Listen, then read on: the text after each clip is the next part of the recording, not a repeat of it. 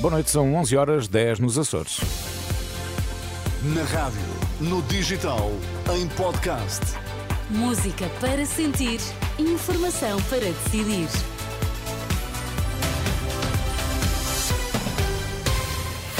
Pedro Queiro, antes da edição da noite, vamos às notícias em destaque. Alerta da Proteção Civil para a possibilidade de ocorrência de chuva forte e vento com rajadas fortes, sobretudo no Minho e Dor Litoral. O Sporting está nas meias finais da Taça de Portugal.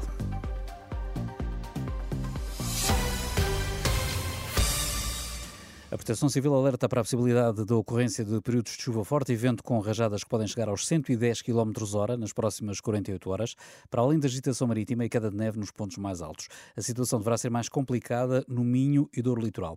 Os caudais podem aumentar significativamente na generalidade das bacias hidrográficas, pode haver inundações, eh, pelo menos em algumas zonas ribeirinhas, face ao quadro adverso da meteorologia.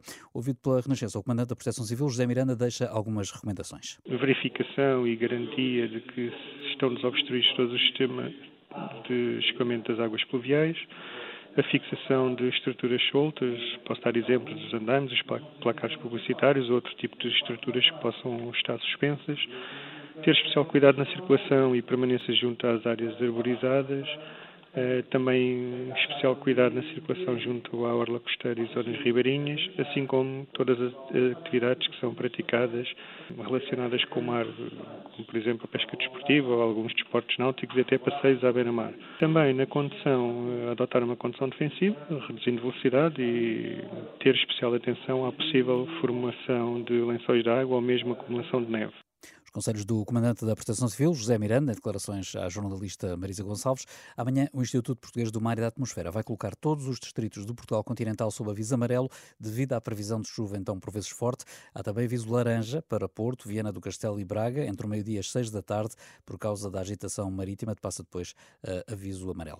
Fernando Madureira vai aguardar o desenrolar do processo pretoriano em prisão preventiva, uma semana depois das detenções na sequência dos desacatos da última Assembleia Geral do Futebol do Porto a juíza do TIC decidiu aplicar a mesma medida também a Hugo Polaco. À saída da audiência, nem o advogado, o líder da Claque Super Dragões, nem o de Polaco quiseram prestar declarações. Também Vítor Catão vai ficar para já em prisão preventiva, mas só até estarem reunidas as condições para ser transferido para prisão domiciliária. À saída do TIC, a advogada de Catão eh, explicou eh, que o seu cliente vai ficar detido no estabelecimento prisional de Aveiro, eh, mas que a escolha nada tem a ver com supostas ameaças que tem recebido de adeptos azuis e brancos. Eu isto aqui não houve qualquer tipo de critérios, tem a ver mas com decisões mas ele vai ter algum tipo de proteção neste momento, dizer também nesta fase inicial? Não tem proteção, vocês dizem, eu ouvi pela comunicação social que ele andava a ser ameaçado, não é o que ele me diz, não foi o que eu assisti e nem percebo qual é a razão de ser dessa questão. O advogado António Sá, por sua vez, põe a possibilidade de recorrer da decisão hoje conhecida. As coação eram aquelas injustas e aquelas que nós tínhamos falado. O que eu discordo claramente é da indiciação pelo, pelos restantes crimes, quando se percebe que o engenheiro António Sá apenas o que tem é uma altercação com uma única pessoa. Esse cenário justifica-se um recurso para a relação para tentar uh, que caia a indiciação pelos outros crimes. Relativamente a Fernando Saúl, oficial de ligação da claque dos Superdragões, a advogada esclarece que o mesmo vai poder continuar a exercer as suas funções. Há mais promessas de protesto por parte dos agricultores. Amanhã os tratores saem à rua no distrito de Bragança. Está agendada uma manifestação em Macedo de Cavaleiros e Carrazeda de Anciães. Em declarações à Renascença, Ana Rita Bivar, do Movimento Civil de Agricultores de Portugal, eh, na região de Trás-os-Montes do Oriminho, diz que os agricultores não confiam nas palavras do governo e querem ver medidas concretas. Os agricultores não estão minimamente seguros em relação ao governo, estão muito preocupados e além do acordo do, dos pagamentos do, do, das compensações, há também uma lista de reivindicações que nós estamos a ver ainda em cima da mesa. A política comum europeia não está de maneira nenhuma a dar resposta a este mundo agrícola que, que inclui eh, variadíssimos climas, variadíssimas eh, culturas e, de facto, o sistema como está montado não está a funcionar. Ouvida pela jornalista Marisa Gonçalves, Ana Rita Bivar diz que há preocupações específicas deste território e defende a implementação de torres antigranizo, sem as quais os agricultores estão sujeitos a grandes eh, prejuízos. No futebol Taça de Portugal, o Sporting segue para as meias finais, após a vitória desta noite frente à União de Leiria por 3-0. O adversário só é conhecido amanhã, será o vencedor do jogo Vizela-Benfica. Entretanto, vai acontecer entre os dias 27 e 29 o reatamento do jogo entre o Santa Clara e o Porto dos quartos de final da Taça de Portugal, que esta tarde tarde foi suspenso por causa da forte chuva que inundou o campo. Foi interrompido ao minuto 27, quando ainda não havia golos. É a partir desse minuto que a partida vai ser jogada no final do mês. Já a seguir, a edição da noite. Edição da noite.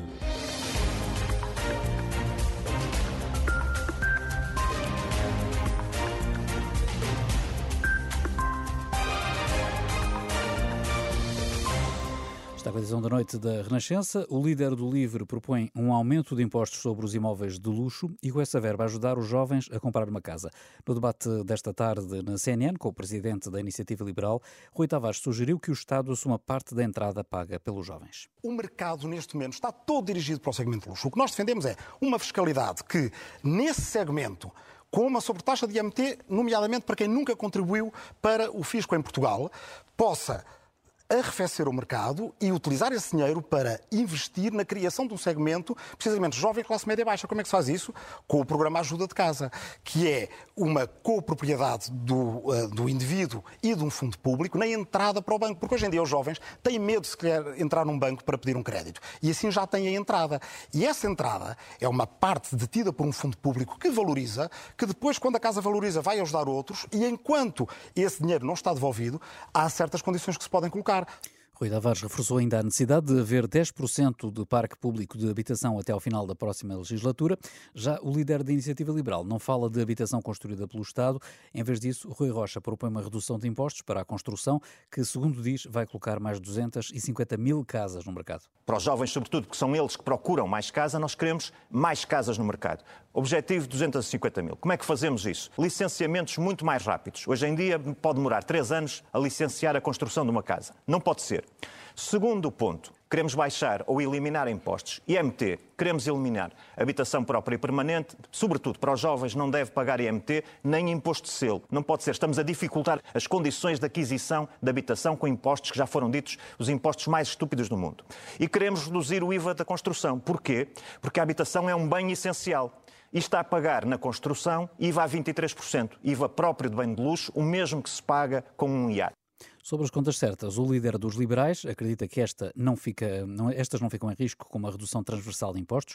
O Rio Rocha garante acabar com os benefícios fiscais e privatizar a TAP e assim reduzir ainda mais a dívida e manter o excedente orçamental. Por exemplo, na nossa proposta de IRC, nós dizemos que vamos eliminar também aquilo que são os benefícios fiscais. Isso vale cerca de mil milhões de euros. Portanto, estamos não nos 5 mil milhões de limite que eu dizia, mas em 4 mil milhões. Nós, no nosso programa, temos propostas de privatização de empresas públicas. A primeira das quais, para 2024, a TAP. E aí, entre aquilo que já não se entrega à TAP e aquilo que é o resultado da privatização, contamos com 1 milhão, 1.500 milhões de euros. E, portanto, estamos em 2.500 milhões de euros, mais ou menos. Como é que nós entendemos que deve ser feito isto? Por uma vez, não pedindo às famílias sacrifícios para cortarem na saúde, na educação dos seus filhos, na alimentação, por uma vez que seja o Estado que faz este pequeno esforço que representa 2,5%, 3% daquilo que é a sua despesa. Já do lado do livro, o porta-voz propõe que o excedente orçamental seja utilizado para reduzir a dívida, mas também para uma reforma fiscal que ajude os mais necessitados. Por exemplo, na nossa proposta de IRC, nós dizemos que vamos eliminar também aquilo que são os benefícios fiscais. Isso vale cerca de mil milhões de euros. Portanto, estamos não nos 5 mil milhões de limite que eu dizia, mas em 4 mil milhões. Nós, no nosso programa, temos propostas de privatização de empresas públicas. A primeira das quais, para 2024, a TAP. E aí, entre aquilo que já não se entrega TAP e aquilo que é o resultado da privatização, contamos com 1 milhão, 1.500 milhões de euros. E, portanto, estamos em 2.500 milhões de euros, mais ou menos. Como é que nós entendemos que deve ser feito isto? Por uma vez, não pedindo às famílias sacrifícios para cortarem na saúde, na educação dos seus filhos, na alimentação, por uma vez que seja o Estado que faz este pequeno esforço que representa 2,5%, 3% daquilo que é a sua despesa. Este era, obviamente, Rui Rocha, da iniciativa, da iniciativa, Liberal. Agora, já do lado do LIVRE, então o porta-voz um, Rui Tavares a propor que o excedente orçamental seja utilizado para reduzir a dívida, mas também para uma reforma fiscal que ajude os mais pobres. Aquilo que temos de excedente, que é o resultado do nosso sacrifício, tem que ir para diminuir a dívida do país, é certo, mas não apenas, porque sem quem só paga a dívida, a certa altura nem dívida paga, porque não investe, não faz investimento público. E isso é o que tem faltado nos últimos anos. E, evidentemente, temos que ir à emergência social, que neste momento tem que ser, temos que lidar com ela, e pode haver uma reforma fiscal progressiva que Já vamos desonera o valores, trabalho, só- deixe-me só que equilibrar os possa equilibrar do ponto de vista fiscal, de ser fiscalmente neutra, e equilibrar com impostos sobre quem efetivamente os deve pagar. Este frente a frente entre o LIVRE e a Iniciativa Liberal foi o único agendado para hoje. Amanhã, Rui Tavares volta aos debates eh, televisivos, desta feita, eh, frente à coordenadora do Bloco de Esquerda, Mariana Mortágua, a partir das 6 da tarde na SIC Notícias, para aquele que será também o único frente a frente televisivo do dia de amanhã. E a RTP, a TVI e a SIC mostraram-se hoje surpreendidas com a intenção da AD de substituir Luís Montenegro por Nuno Melo, em alguns debates televisivos.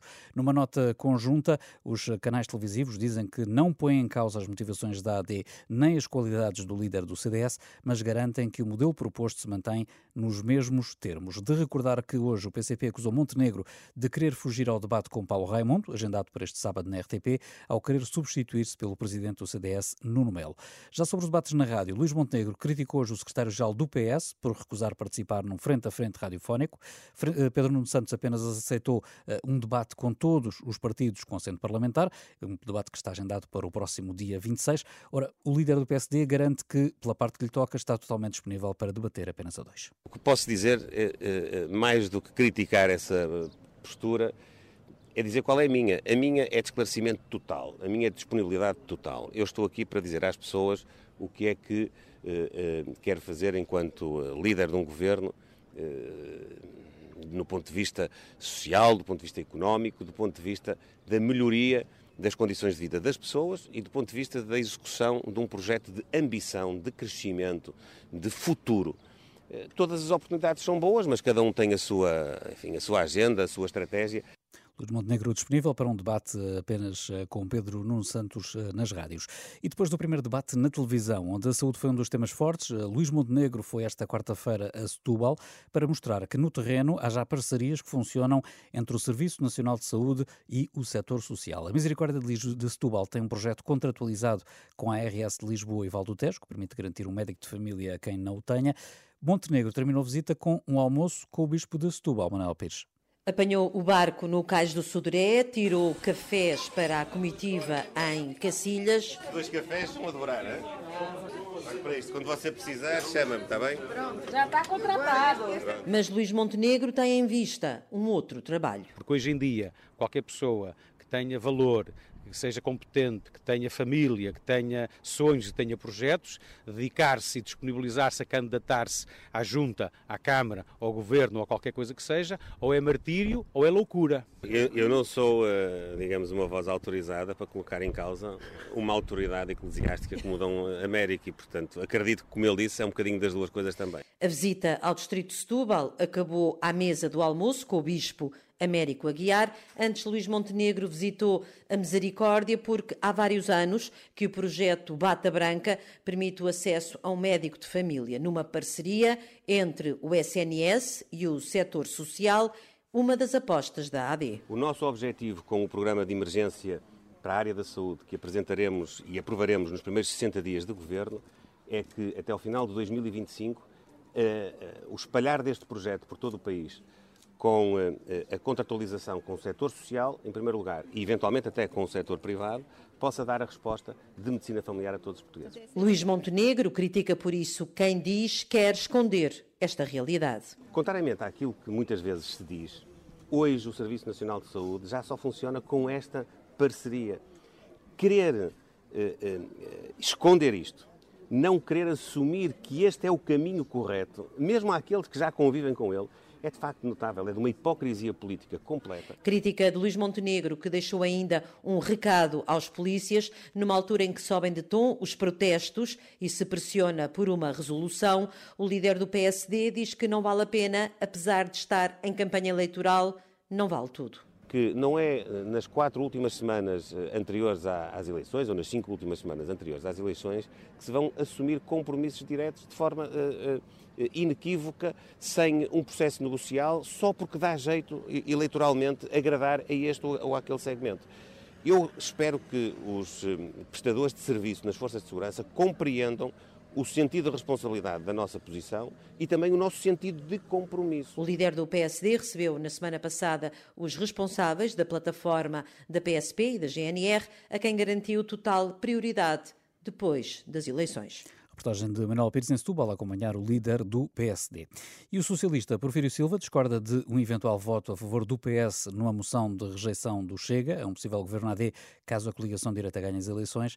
No programa Casa Comum, o deputado socialista expressou a sua posição ao separar os quadros constitucionais da República e dos Açores, que têm exigências diferentes na apreciação do programa de governo. Na Assembleia da República, no caso da República, eh, é preciso apresentar uma moção de censura para derrubar o governo eh, ou uma moção de rejeição do programa. Eh, é preciso tomar a iniciativa e é preciso votá-la. E eu devo dizer que eu não conceberia nunca que o PS votasse uma moção do Chega para derrubar um governo da, do PSD. Eu não conceberia isso. Nos Açores claro. e na República? É, é, a situação, é que a situação nos Açores é diferente. A situação dos Açores há uma votação, ponto final. Não há ninguém tem que tomar iniciativa nenhuma, tem que haver uma votação. Sobre os Açores, Porfírio Silva diz uh, confiar na decisão dos órgãos regionais do partido que vão deliberar se vão votar contra o programa de governo de José Manuel Bolieiro. O PS Açores reúne-se esta quinta-feira para analisar a situação política depois das eleições do passado domingo. Já o social-democrata Pedro Duarte alega que Pedro Nuno Santos deixou em aberto a possibilidade de não viabilizar um eventual governo da AD. Ele disse eh, algo do género que não haja ilusões, nós jamais vamos viabilizar um governo minoritário da, da AD. Ora, isto é manifestamente a empurrar o Chega para dentro da governação. Portanto, se convictamente... Está a falar a nível nacional? A nível nacional. A nível nacional porque julgo que uh, colocar-se ao mesmo problema a nível regional, eu espero que haja bom senso e, e, e acho que haverá por parte dos responsáveis do Partido Socialista uh, de colocarem o interesse da região acima dos interesses particulares, assim como espero que em termos nacionais aconteça o mesmo. Porque se de facto, convictamente, se pensa o que se diz sobre o Chega, uh, então não pode haver pelo Partido Socialista desse ponto de vista qualquer tibieza, nem qualquer hesitação. Não é? Pedro Duarte e Porfírio Silva no programa Casa Comum da Renascença. E o que será que os portugueses valorizam na hora de decidir em quem votar? A pergunta pode ser respondida com base nos estudos existentes e, sobretudo, no estudo pós-eleitoral realizado pelo Instituto de Estudos Sociais da Universidade de Lisboa, após as legislativas de 2022. Marina Costa Lobo foi a coordenadora desse trabalho.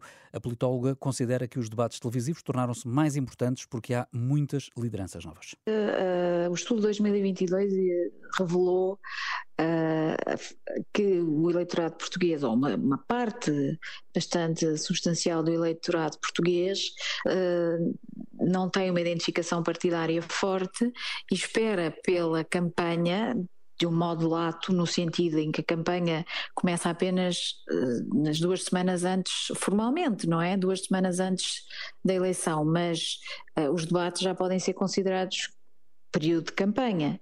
Portanto, na sua globalidade, a campanha são os debates com a campanha formal. E, e é nessa altura que uh, uma grande parte de, do eleitorado decide o seu voto. Eu diria que os debates este ano são ainda mais importantes pelo simples facto de que todos os líderes partidários principais, com exceção de André Ventura são, são novos, não, não, não, não eram líderes em 2022. E desse ponto de vista, os debates tornam-se mais importantes para que as pessoas possam conhecer os candidatos, os líderes novos, e uh, saber aquilo que eles pensam e como é que eles uh, reagem e agem uh, num contexto de debate. Nas últimas eleições, 14% dos eleitores decidiram apenas no dia da eleição. Essa é uma tendência que a politóloga acredita que se vai repetir nestas legislativas. Podemos uh, assumir que será também elevada em 2024 ah, porque lá está, eu, como eu referi, os líderes são, são novos e, portanto, vai haver a necessidade de, ah, de, de, de recolher informação sobre os diferentes líderes e isso vai ser feito até ao dia da eleição.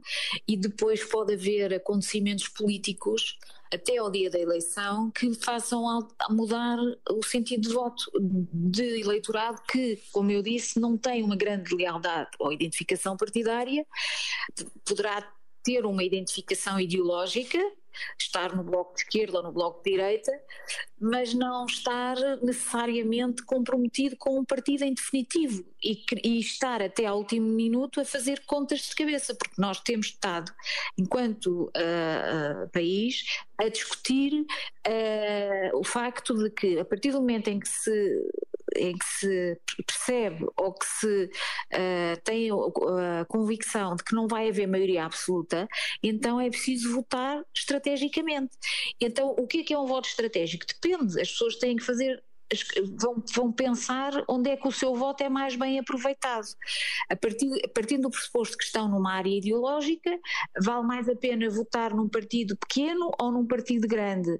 Vale mais a pena votar num partido extremista ou num partido mais moderado? Uh, isto vai depender um pouco das sondagens que foram, forem aparecendo, do ponto da competitividade das eleições, da, das eleições ou da proximidade uh, que as sondagens indicarem entre diferentes partidos, tudo isso vai ter um impacto uh, na decisão final dos eleitores. Para Marina Costa Lobo, uma fraca identificação com os partidos e o aumento do número de representação parlamentar permite alimentar a indecisão dos eh, eleitores. Os estudos mostram que os jovens são geralmente mais abstencionistas. Marina Costa Lobo lembra a falta de participação política pelo voto é uma tendência que já vem de há quase uma década e a politóloga foi coordenadora de um estudo nacional sobre o tema em 2015 que chamava a atenção na altura precisamente para a apatia cívica dos jovens. Uh, vamos lá ver, nesse estudo uh, não é a apatia cívica tinha várias dimensões. Onde ela de facto existe e é inequívoca e não diminuiu é no voto. Os jovens são, caracterizam-se por participar sistematicamente menos do que o resto da população que tem idade para votar. Uh, e portanto os jovens são uh, são tendencialmente mais abstencionistas do que o resto da população portuguesa. E, no entanto, eh, depois também vimos que têm interesse pela política, que têm interesse uh, pela. Que, que, também têm alguma taxa de participação em associações uh, desportivas, mas não só. Portanto, os jovens, uh, na verdade, em outras dimensões da participação, não são assim tão apáticos como isso. Mas do ponto de vista do voto, sim, do ponto de vista do voto, os abstencionistas são caracterizados pela sua juventude. Marina Costa Lobo, entrevistada pelo jornalista José Pedro Frazão. As comemorações do 25 de Abril vão reconstituir os acontecimentos de há 50 anos. Foi apresentado esta tarde o programa das celebrações da Revolução para este ano. Na madrugada de 24 para 25 de Abril, as comemorações começam em Santarém e chegam depois a Lisboa. A ideia é reproduzir o percurso feito pelo Movimento das Forças Armadas, em 1974, como explica a comissária dos 50 anos do 25 de Abril, Maria Inácia Rezola. Em Santarém vai começar a reconstituição de uma das colunas que há 50 anos rumou a Lisboa, a célebre coluna da Escola Prática de Cavalaria, liderada por Salgueiro Maia. E essa mesma coluna, na madrugada de 25 de abril, entrará em Lisboa e irá juntar-se ao desfile das Forças Armadas que se irá realizar no Terreiro do Passo nessa manhã. Durante a manhã, as pessoas poderão ver algumas das viaturas e alguns dos participantes de há 50 anos no Terreiro do Passo. Depois rumará, tal como há 50 anos, para o Largo do Carmo. Irá ser simulado um circo ao quartel do Carmo e, finalmente, tal como há 50 anos, rumará à Pontinha, onde estava o posto de comando das operações do 25 de Abril. As comemorações incluem ainda várias exposições sobre a Revolução por todo o país e um estudo de opinião para medir a percepção dos portugueses sobre a democracia. Edição da noite.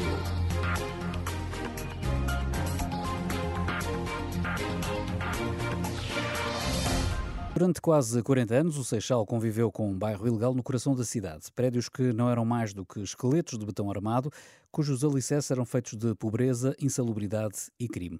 Em 2018, o Jamaica começou a vir abaixo e um pouco mais de seis anos depois do realojamento de quase 800 pessoas, o jornalista João Carlos Malta foi perceber se a prometida mudança de vida se concretizou ou não. Vitória Benguela abre a porta do novo apartamento com um sorriso. Percebe-se o orgulho quando detalhadamente mostra cada divisão do lar que é o seu há meio ano. ainda há bem pouco tempo não era assim. Estamos no inverno, estação que costumava viver com o coração nas mãos.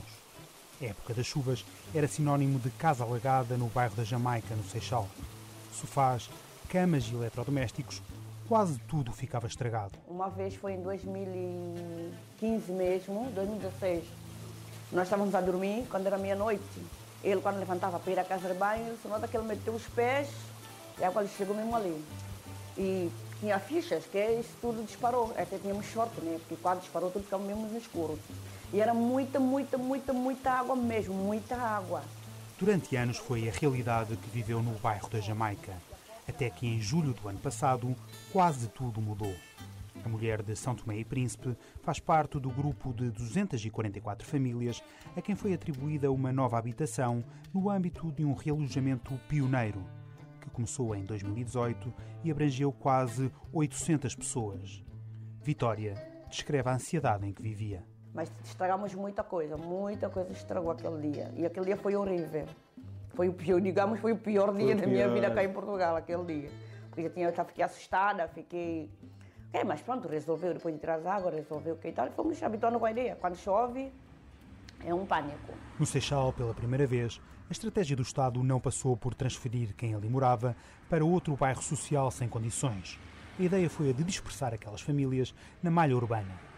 O objetivo é retirar o estigma associado ao peso de uma morada maldita. Mas, para perceber melhor a alegria de Vitória com a nova vida, temos de regressar ao passado. Às vezes quando chove ou quando anunciam que vai ter chuva forte, tipo esse chofar assim, nós temos que pôr tijolo, bloco, ele faz isso, faz tipo coisa, pendura tudo para cima, para não estragar com água. E foi complicado. Por isso, não pode estar mais contente com a nova casa. Tem quatro quartos espaçosos, uma cozinha luminosa e uma sala de estar bem avantajada. Sente que a vida mudou mesmo para melhor. As condições iam ser diferentes, ia para uma casa melhor. Para começar, com essa situação que eu vivia ali, eu disse, ah, um dia quando eu sair daqui, eu sei que ia ser um apartamento, um prédio, como é que é, não ia ser a mesma coisa, ia ter uma vida mais sossegada, uma vida mais segura, sem estresse de estar no trabalho, a preocupar com casa, essas coisas todas.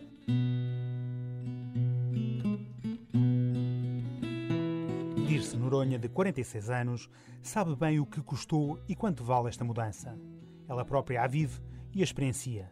Como ex-presidente da Associação de Moradores do Jamaica, não se cansou de lutar. Agora, e cinco anos depois de ela própria sair da Torre 10, a época em risco de ruir, olha para trás com a sensação de dever cumprido. Da maneira que a gente vivia precariamente no bar da Jamaica, sem condições, ah, com aquela água, com a falta de condições sanitárias, problemas de luz e tudo, acho que posso dizer que mudou 99%. Para não dizer 100%. Melhorou muito. Dir-se conta como a vida mudou. As melhoras são evidentes. Hoje em dia, as pessoas são muito mais bem recebidas por estarem a viver fora da Jamaica.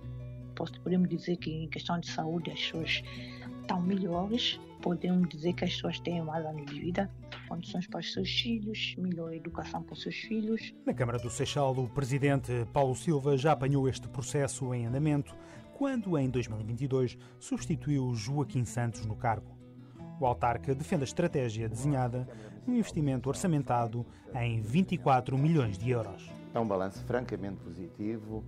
Utilizámos um modelo inovador que foi não criarmos novos bairros sociais, expressarmos essas famílias pela malha urbana do Conselho do Seixal, promovendo a necessária coesão social dessas famílias com a restante população do Conselho do Seixal. Paulo Silva detalha aquilo que é visível no salto em frente que as famílias realojadas deram. Está a ter um sucesso muito assinalável, com as novas famílias a integrarem-se na malha urbana, a integrarem-se nos prédios para onde, for, onde foram realojadas, a criarem relações de vizinhança e há uma situação que a mim eh, me deixa muito agradado é que de todas as famílias que têm estado a ser realojadas, todas elas estão a pagar a sua renda uh, pontualmente, o que demonstra que elas assumiram que este processo também lhes dá novas obrigações. Vanusa Koshi cresceu e fez-se também ela mulher no Jamaica.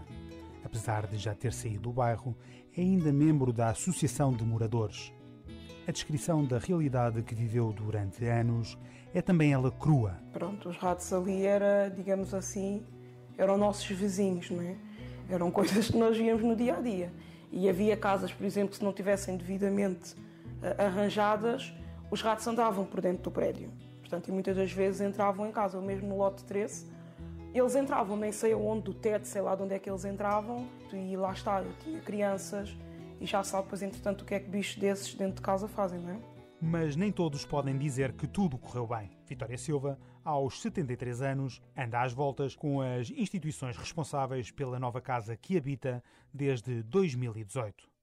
Sente que vive o jogo do empurra entre a Santa Casa da Misericórdia, a quem compete a gestão do apartamento, o condomínio, a Câmara do Seixal e a seguradora da habitação. Os canos da casa de banho e os entupimentos constantes já levaram a que nem as necessidades consiga fazer em casa. E volta e meia, o apartamento fica alagado. Até que hoje ele não encheu, mas ontem à noite a puxar o toquinho água enche tudo para cima, depois vai descendo aos poucos. Mas a vez mais grave, encheu aqui a casa toda Sim, de, esse que mostrou aqui mostrou, foi até baixo de cama, os quartos, aqui, aqui na sala, até lá quase a porta, tem um tapete lá da porta, uhum. até lá.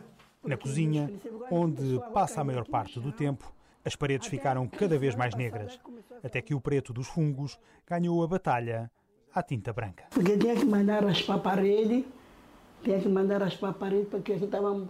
Aqui tinha umas coisas aqui dentro, tudo eu tinha que deitar fora, tudo.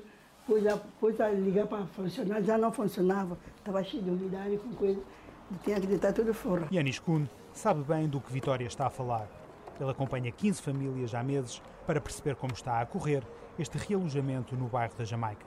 Este alemão, radicado em Portugal e investigador da Universidade Nova e do ISCTE, desde 2017 que mantém relação com o bairro, onde chegou à boleia do Grupo Chão e ali fazia trabalho comunitário. Há situações que são uh, iguais ou quase piores, é? com bolor, com, com, com com condições de habitabilidade que não, não são nada boas. Não é? E isso custa de ver. Yanis reconhece que este é um modelo de realojamento positivo, mas não é um passe de mágica para que, de repente, a discriminação de que aquelas pessoas eram alvo desaparecesse. Mas, ao mesmo tempo, há sempre o risco de que, ah, essa pessoa saiu lá do Jamaica. Não é, é não é que porque o sítio já não existe, que as pessoas já não, estão estigma, não, não o estigma. Porque o estigma também não só passa pelo território, mas muitas vezes felizmente também pela cor de pele. Uhum. Apesar de a vida no antigo bairro da Jamaica ter muitos problemas, uns relacionados com a pobreza material, outros com a exclusão social e a criminalidade, a verdade é que a muitos ainda deixa saudades. Vanessa Koshi relembra as festas que duravam quatro dias. Vinha gente do Barreiro, Lisboa, às vezes, porque aqui lá está o, o convívio digamos assim, começava tipo sexta, se fosse preciso. As pessoas começavam a chegar ali, sei lá, 18, 19, e depois com o passar do tempo ia sempre chegando mais gente e mais gente e mais gente. E era até de manhã? Sempre. 7 da manhã, eu às vezes saía para ir trabalhar às 8 da manhã, ainda tinha gente ali. A responsável da PSP do Seixal, a comandante Sofia Gordinho, lembra, no entanto, que eram estas festas que geravam o maior reporte de queixas à polícia. No Jamaica havia tráfico de droga, havia episódios de violência, mas era o barulho que mais agentes fazia deslocar ao bairro. O que nós tínhamos uh, de, em termos de denúncias, de tipologia de denúncias, uh, esmagadoramente era ruído, portanto, a questão do, do ruído, essencialmente à noite, não é? Muitas festas, uh, não é? No bar? Que se traduziam por ajuntamentos de, de indivíduos sem dados que permitam aferir se o combate à criminalidade teve reflexos positivos, a autarquia do Seixal garante que neste processo o objetivo não foi unicamente dar uma nova casa. Tanto que neste processo de realojamento não interessa unicamente a questão da habitacional, interessa também da integração social destas famílias. E por isso entendemos que não é criando novos bairros sociais em que as famílias vão continuando ali como se fosse um gueto porque quem mora num bairro social não tem os mesmos direitos que os outros. Quando vai à procura de emprego dizendo que mora no bairro social, fica logo em desvantagem. Se vai ao banco tratar de alguma questão de querer um crédito, fica logo em desvantagem. E nós não é isso que queremos, nós queremos que as pessoas sejam inseridas. Na autarquia do Seixal, o PS é o principal partido da oposição. O líder da Conselhia Local é Samuel Cruz. O jurista elogia o processo iniciado pela Câmara, mas para logo de seguida dizer que apenas se concretizou porque o governo socialista de António Costa deu o tiro de partida. Samuel Cruz critica a autarquia comunista pela situação a que chegou a habitação naquele município. O problema da habitação no Conselho de Seixal é muito, muito grande porque a Câmara Comunista, aliás, as câmaras comunistas na Península de Setúbal, não insultaram o pé. E como não executaram o PEA, existem centenas de agregados familiares que não existem na margem norte de, de Lisboa, nem sequer na área metropolitana do Porto, por realojar. E isso é um problema muito grande. O socialista não acha que o contexto do mercado imobiliário permita que este modelo virtuoso se repita. Isto porque as casas que foram adquiridas em 2017 custariam atualmente o dobro. E alerta que nem tudo o que resultou deste processo de realojamento foi bom. O preço da habitação no Conselho de Seixal aumentou muito. Nenhum casal jovem consegue comprar agora, pela simples razão de que a Câmara estipulou um valor que era, comprava tudo o que aparecia até 1.500 euros o metro quadrado. E, portanto, qualquer pessoa que quisesse comprar casa no Conselho de Seixal era necessariamente acima de 1.500 euros metro quadrado. Dir-se lembra que também aos moradores do Jamaica foi proposto uma mudança para outro bairro, mas que sempre o negaram com todas as forças. Ah, não, não, não, não, de maneira nenhuma. Nós somos, sempre fomos contra isso, porque isso é uma forma de exclusão social. Vou dar o exemplo do bairro da Cocina. A pessoa sai de um bairro, vai ver no outro bairro, onde não tem transporte ao pé, o que tem de mais perto é, é a escola da polícia, não tem uma mercearia, não tem um centro comercial, transporte é difícil. Alexandre Arnaud é chefe da divisão de habitação da Câmara do Seixal e sabe tudo sobre este processo de realojamento. Não o tivesse acompanhado desde o início. Ela ajuda a perceber como é que a autarquia quis que este processo fosse também social. Nós temos reuniões uh, prédio a prédio, onde fazemos ações de sensibilização, uh, onde uh, é visto os contratos que eles irão assinar em termos de arrendamento ponto por ponto, onde tratamos as questões dos lixos, de viver num prédio, dos horários para fazer ruído, do, da bicicleta, onde é que devem arrumar, uh, como é que se estende a roupa, se a roupa tem que ir torcida, se tem que se pode ir com água, se tudo, tudo. O investigador Yanis Kuhn até concorda que o município fez um esforço de apoio à mudança. No entanto, não é tão otimista nos resultados. Há, há situações em que as pessoas não conseguem pagar as contas. Né? Antigamente não havia contas, tantas contas para pagar, agora há várias contas e é muito rígido, não é? Não é um é uma dívida que eu tenho com o vizinho ou com, com alguma coisa, é, já é uma dívida com a EDP ou com a Galp. O alemão critica ainda uma espécie de violência simbólica que os moradores do Jamaica sofrem neste processo. Como é que é possível que as pessoas não podiam ver a sua casa antes de viver nela? É? As pessoas só veem a casa no dia em que é efetuado realmente o relojamento. Só vão ter a chave no momento que já estão na casa.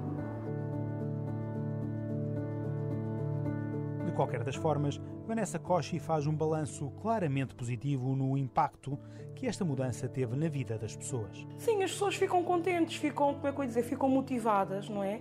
Já têm o seu espaço, têm o seu cantinho, têm as chamadas condições, não é? Uh, têm, têm uma habitação condigna. Também Dirce Noronha olha para o futuro com algo que tinha sido capturado aos moradores do bairro da Jamaica a esperança. Novos sonhos, novas ambições e ter novas esperanças. Há pessoas que tentavam conquistar muita coisa só por viver no bairro, achavam que não tinha essa possibilidade. Hoje em dia as pessoas têm outra maneira de ver as coisas, têm outra perspectiva da vida e têm esperança, têm esperança. Há futuro. Hoje em dia podemos dizer para nossos filhos, nós temos futuro. Nós podemos sonhar em dar-lhes algo melhor, algo diferente. É o futuro. Na terça-feira começou o processo de demolição de uma das últimas duas torres que restam daquele bairro ilegal do Seixal. Serão mais 20 famílias a conhecer uma nova casa e que conclui o realojamento que começou há mais de cinco anos. Pode ver e ler esta reportagem de João Carlos Malta, Marta Pedreira Michão e Catarina Santos em versão multimédia em rr.pt. Edição da noite. A Agência Espacial Europeia está a preparar a segunda missão na órbita de Vênus e uma das novidades é que inclui a participação de investigadores portugueses, Marisa Gonçalves. Há muitas questões ainda sem resposta sobre Vênus. Sabemos muito, por exemplo, sobre Marte, mas ainda pouco sobre este outro planeta aqui tão perto. Assim lembra o astrofísico Pedro Machado. Estas perguntas que estão em aberto têm muito a ver com a relação entre a superfície e a, atmosfera e como é que é uh, a superfície. Será que há vulcões? Será que não sabemos também porque é que Vênus perdeu muito rapidamente a sua energia interna? uh, comparativamente com a Terra, por exemplo, roda ao contrário, é o único planeta do sistema solar que roda no sentido que nós dizemos retrógrado, portanto tem uma rotação contrária a todos os outros planetas do sistema solar, o que é muito bizarro. E nós não sabemos ainda dar resposta cabal a estas perguntas. Palavras de Pedro Machado, investigador no Instituto de Astrofísica e Ciências do Espaço e que vai liderar o consórcio científico português de apoio a esta segunda missão europeia. A missão que foi adotada pela Agência Espacial Europeia na passada quinta-feira e agora começa a preparação do grande voo. Vamos agora começar a, a construir os módulos que vão fazer parte desta missão e uh, tem um cunho bastante forte de Portugal, uh, a nível científico, portanto, há vários uh, astrónomos e astrofísicos portugueses que fazem parte da missão. Uma missão espacial, a escala de tempo é sempre pelo menos de uma década. Portanto, uh, o lançamento da missão Envision irá ocorrer em 2031.